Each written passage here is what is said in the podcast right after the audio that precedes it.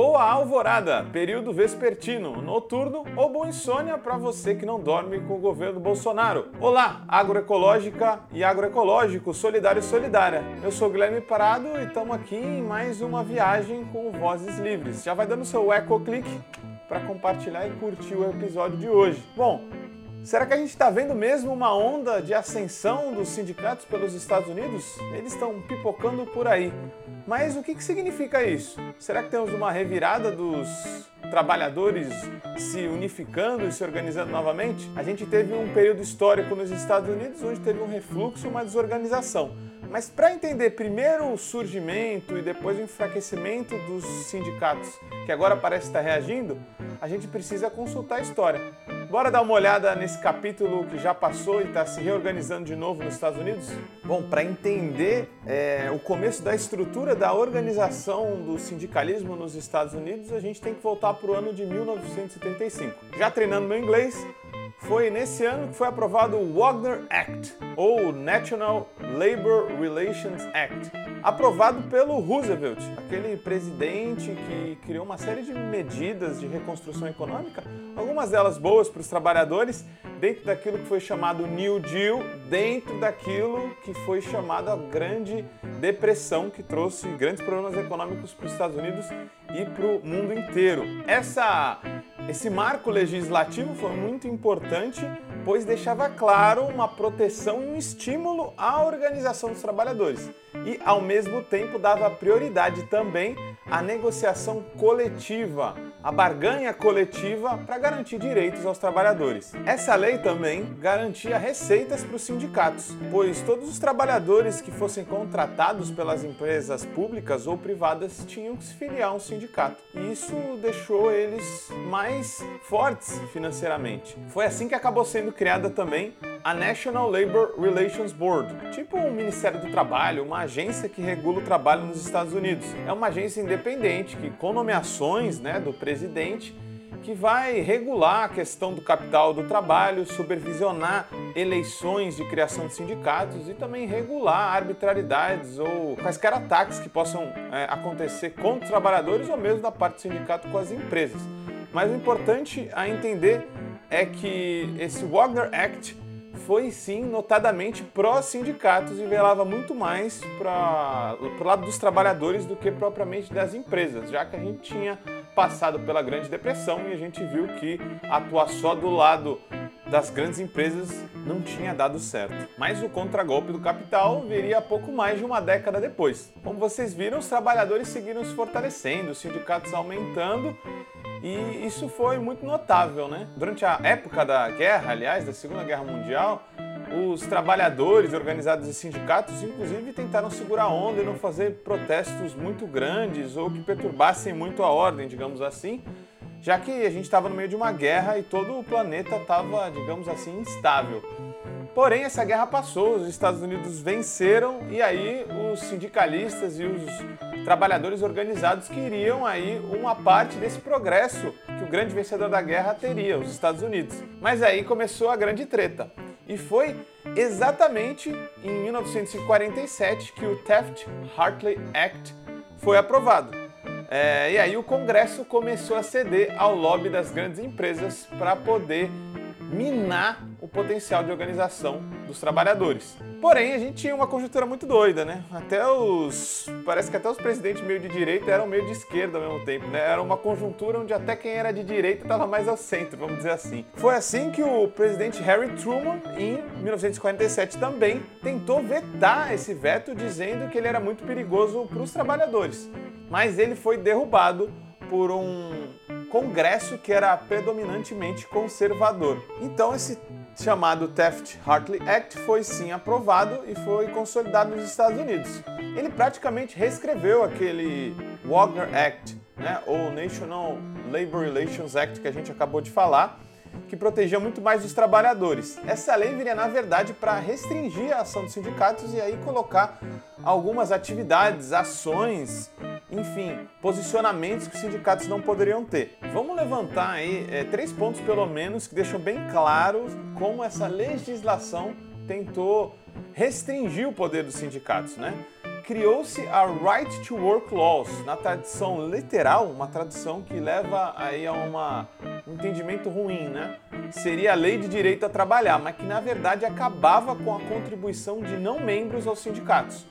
Ela manteve, porém, os ganhos das negociações coletivas para todos, mas também estendia os benefícios ofertados pelos sindicatos a trabalhadores não associados. O que quer dizer? os sindicatos tiveram aí uma, uma capacidade inferior de financiamento e teve um enfraquecimento relativo.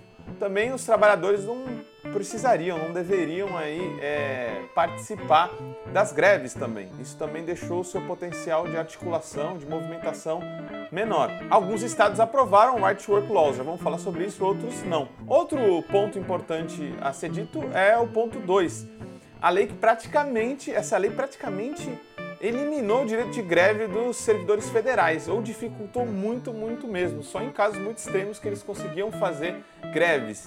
E a gente sabe que os servidores públicos sempre foram aqueles com mais capacidade de se organizar, mais capacidade de fazer greves. Então foi estratégico para o capital ferrar esse tipo de trabalhadores. Ah, outro ponto, ponto 3, é, que é muito interessante colocar, é o anticomunismo. Então ali foi colocado um gene anticomunista em toda a organização dos trabalhadores. Os sindicatos que queriam se formalizar, ter sua carta sindical, não podiam ter ligação nenhuma com nenhum partido comunista ou mesmo ter qualquer ideologia que perturbasse a ordem. Daí que tem uma tradição é, estadunidense que é menos revolucionária ou menos anticapitalista.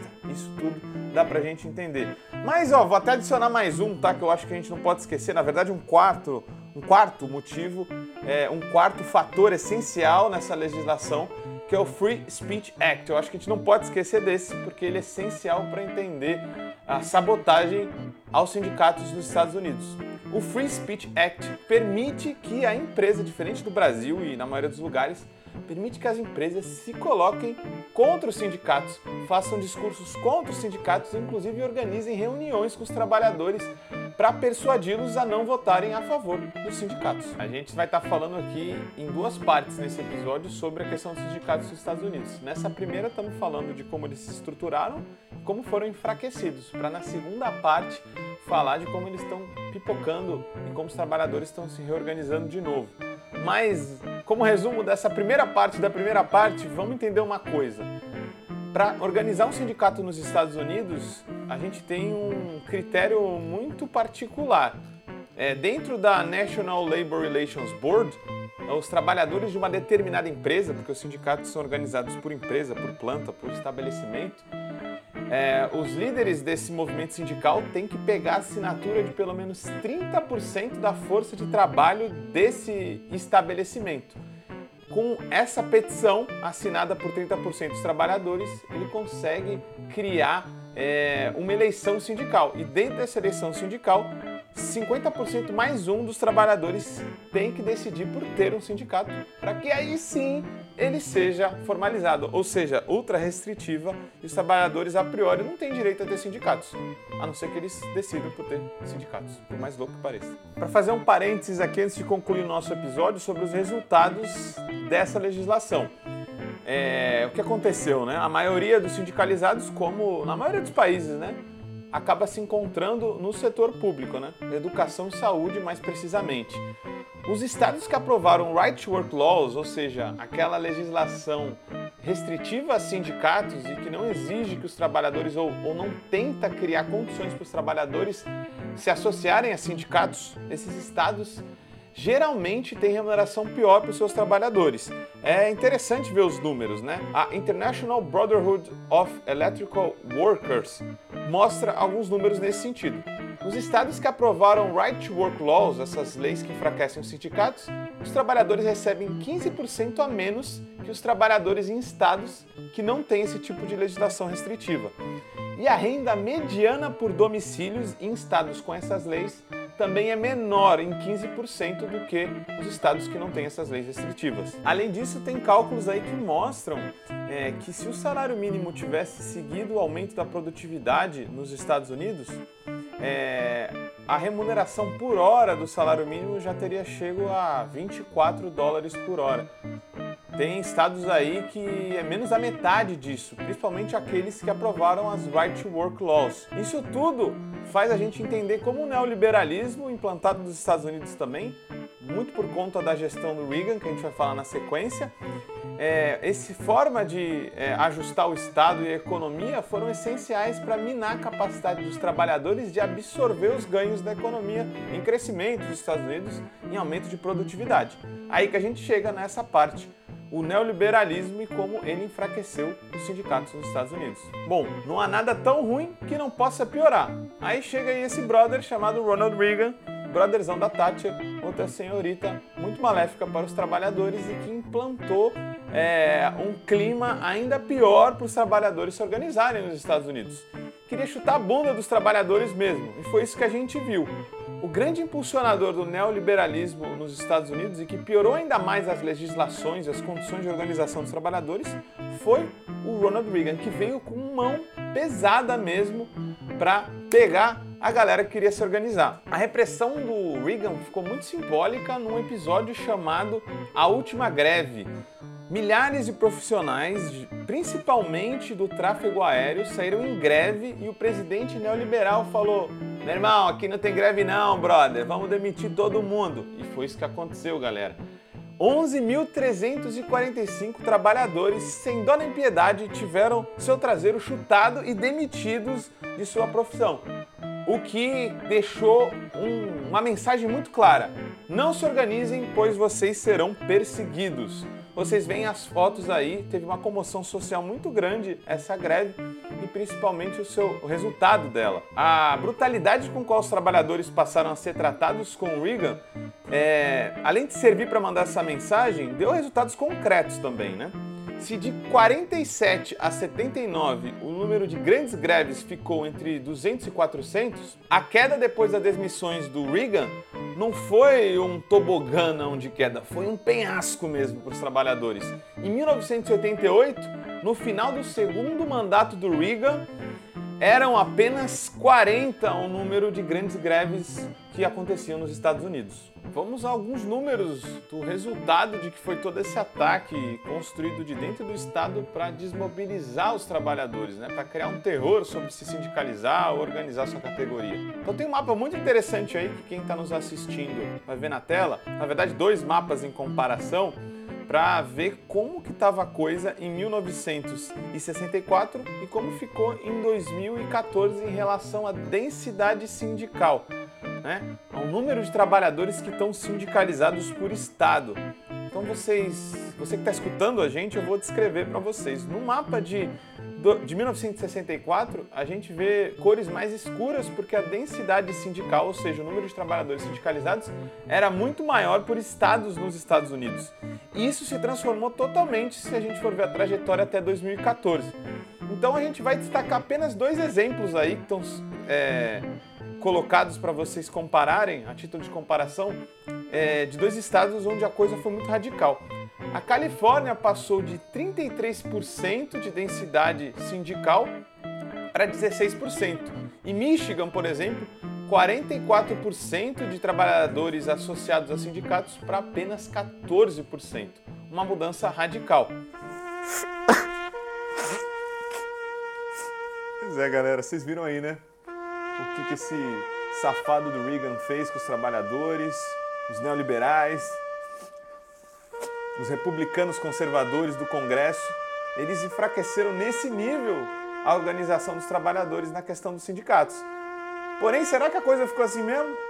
Acho que não. A esperança está por aí, mas vai ficar para a parte 2 dessa nossa história sobre neoliberalismo, queda e renovação dos sindicatos nos Estados Unidos.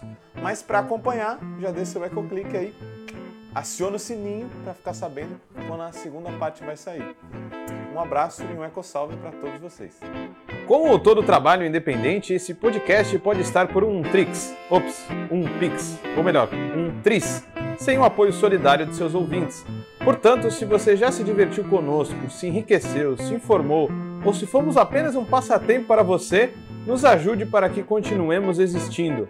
Sem financiamento, sem independência. Portanto, ajude o Vozes Livres se tiver consciência.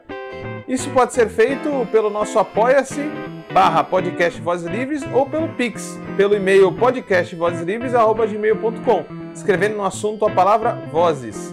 Nos acompanhe nas redes sociais, arroba Livrescop e arroba Livres Produtos do Bem.